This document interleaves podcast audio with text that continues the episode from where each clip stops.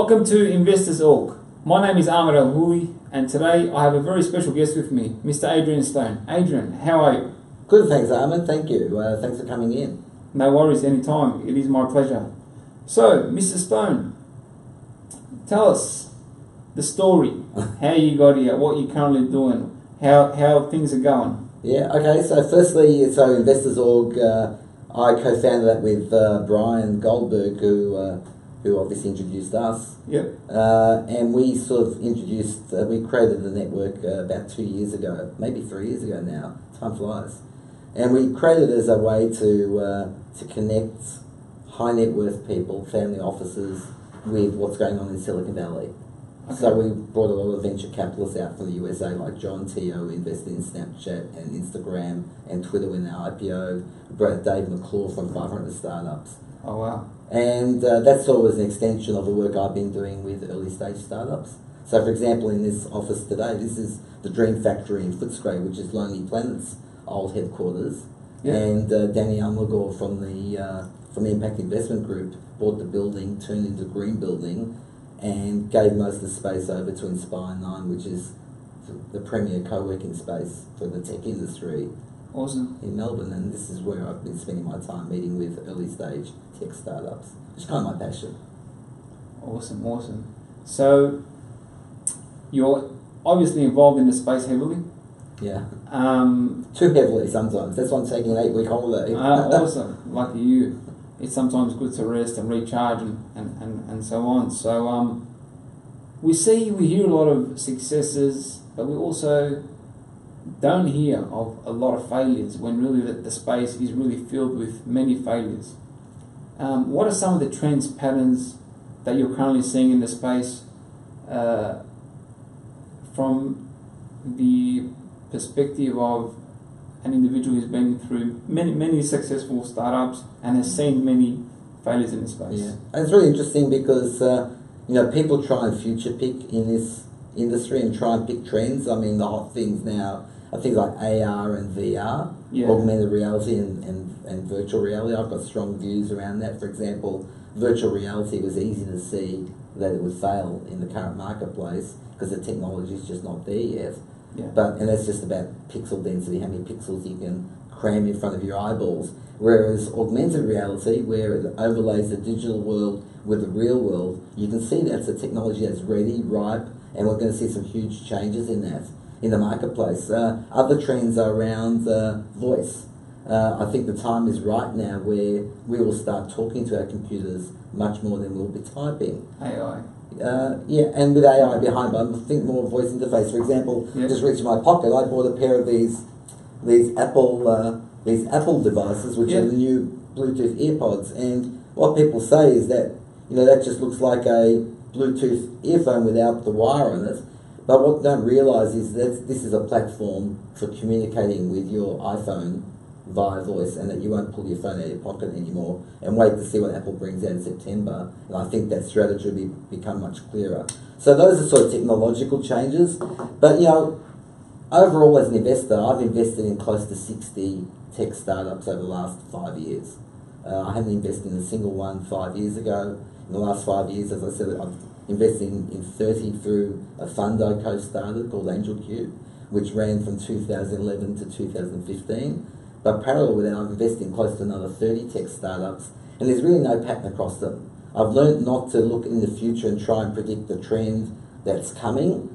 I've learned to look more in the past and see are the founders really great, and what have they achieved to the day they come and see me?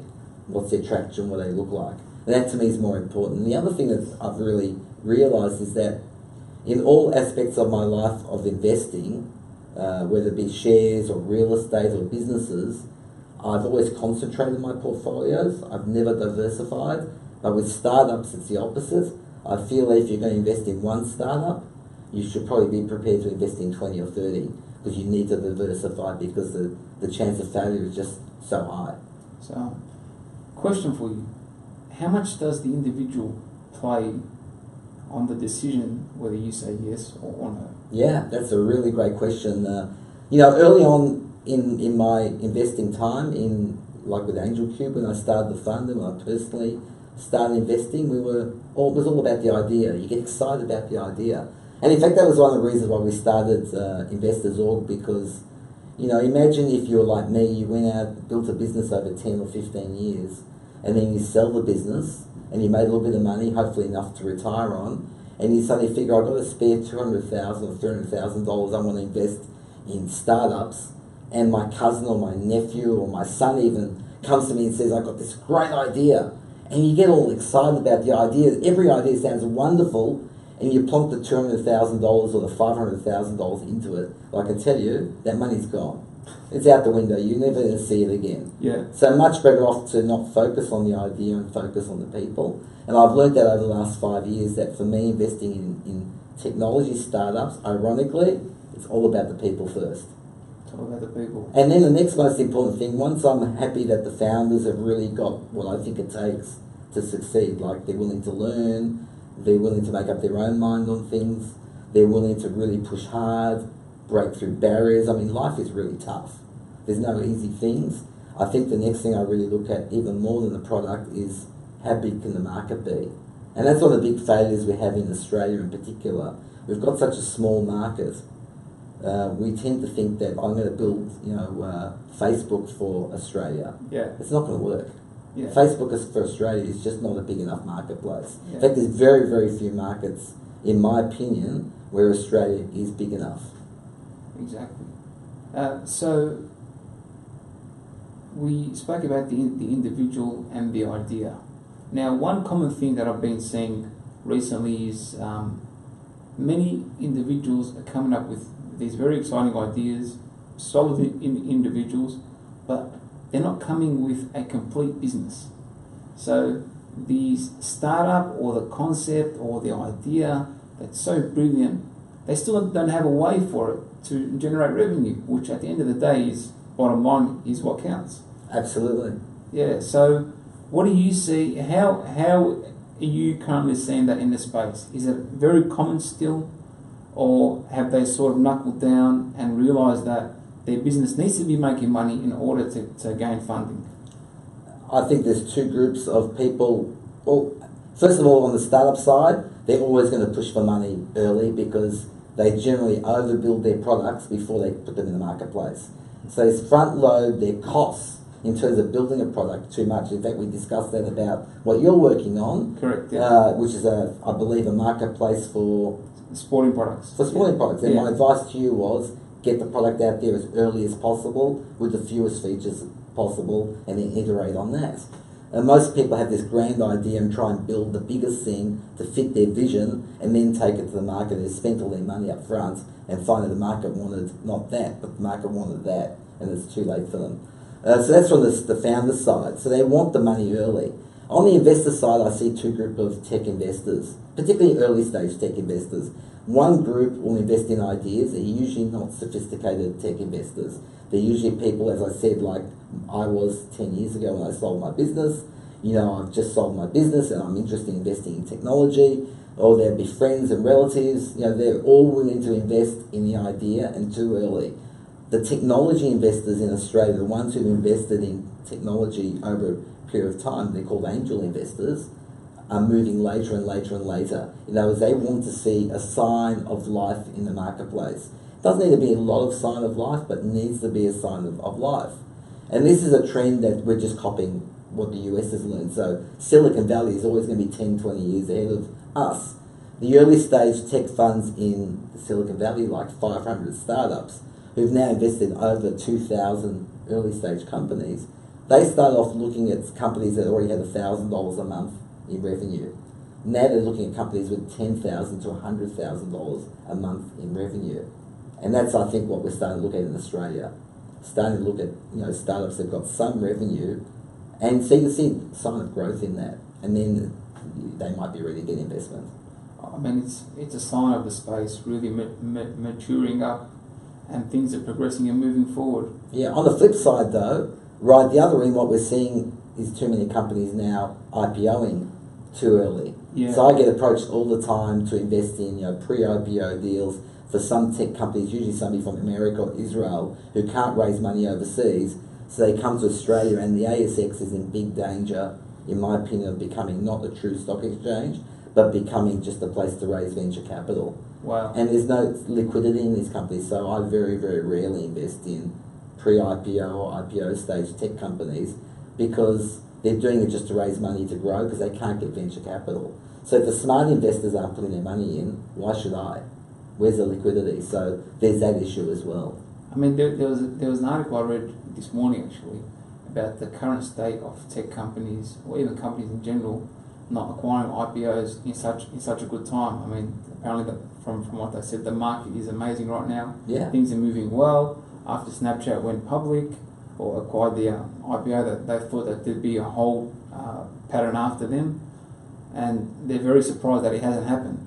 Yeah, well, I've got my very, very first startup was an American tech company called Sev1, and they're officially a unicorn now, which means a $1 billion valuation, but they engineered that. So I'm not saying they're not worth a billion dollars, I hope they are, I've got equity in them, but they raised $50 million for growth at a $1 billion valuation. The point is that now, even in the US, they have to go for an IPO, and that hasn't happened for the last, you know, since we got that last liquidity event, three to five years. So they're, you know, these companies that are becoming unicorns, they've got to IPO because there's very few trade sales you can make at that size. So it's going to be interesting to see if that market cools off or not. I hope not in this particular case because I'm an investor, but you know the reality is, is I've got no liquidity unless they IPO a trade sale. So the fact that they're worth a billion dollars is absolutely meaningless to me. Well, there you go. Mm. But um, okay. So we spoke about the trends and patterns and so on. Now, what advice could you give to those young entrepreneurs that are out there seeking funding, looking for that next investor to get involved in their business? What do you guys look for? How can we? Ha, what's I'm not going to say formula because there's there's no such thing, what tips, advice could could, could you give these people? Uh, well, you have to have a good story. So you have to build a good story around your startup, why you're doing it, who you are. I think you have to have done something before in your life. So if you're a first-time entrepreneur who's never had a newspaper round, never built a product, never had a lemonade stand, or there's no history of you being a founder before, of having done something, I would be personally suspicious. I think you're just another corporate person who's got an idea and you know, we'll give up and go back in the corporate world in two months' time if it doesn't Because it's work too out. hard. Because it's, it's always too hard. So you have to have staying power. Uh, secondly, I would look that you're trying to address a real problem. I call it the difference between uh, a, pa- a painkiller and a vitamin tablet. So if you've got a headache, you're going to be desperate to take a painkiller, and you're going to do anything to solve that pain. And the best startups find that pain point in their customer base and just aim to solve that one pain point, and people will eventually flock to that. Versus the other group, they got a slightly better way of doing something, which is a vitamin tablet. Now, people like to buy vitamin tablets, stick them up on their shelves, but they'll buy them once and they won't use them over again, and they won't tell their friends. No. So that's the difference. So that, you know, they've got to be somebody solving a real pain point, uh, you know, a painkiller. Uh, and the third thing is uh, the third thing is market size. That there's got to be enough growth to market. And the most important thing is that, as I said, that they've built some traction up along the way. So they've actually got customers who rave about the product and are using it regularly. Awesome, awesome. Thank you for for that. Um, so finally, uh, we, we've heard some great tips and points from you. Now it's time to sort of give back.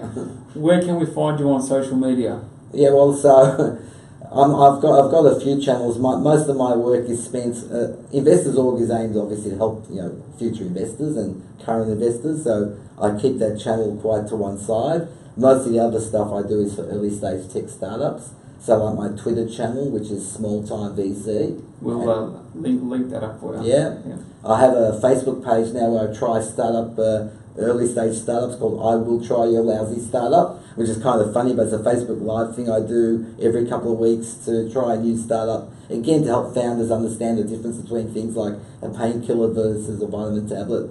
I explained a couple of weeks ago the difference between uh, using luggage as an example. So surprisingly, the difference between innovation and disruption. Two completely overused words that mean totally different things.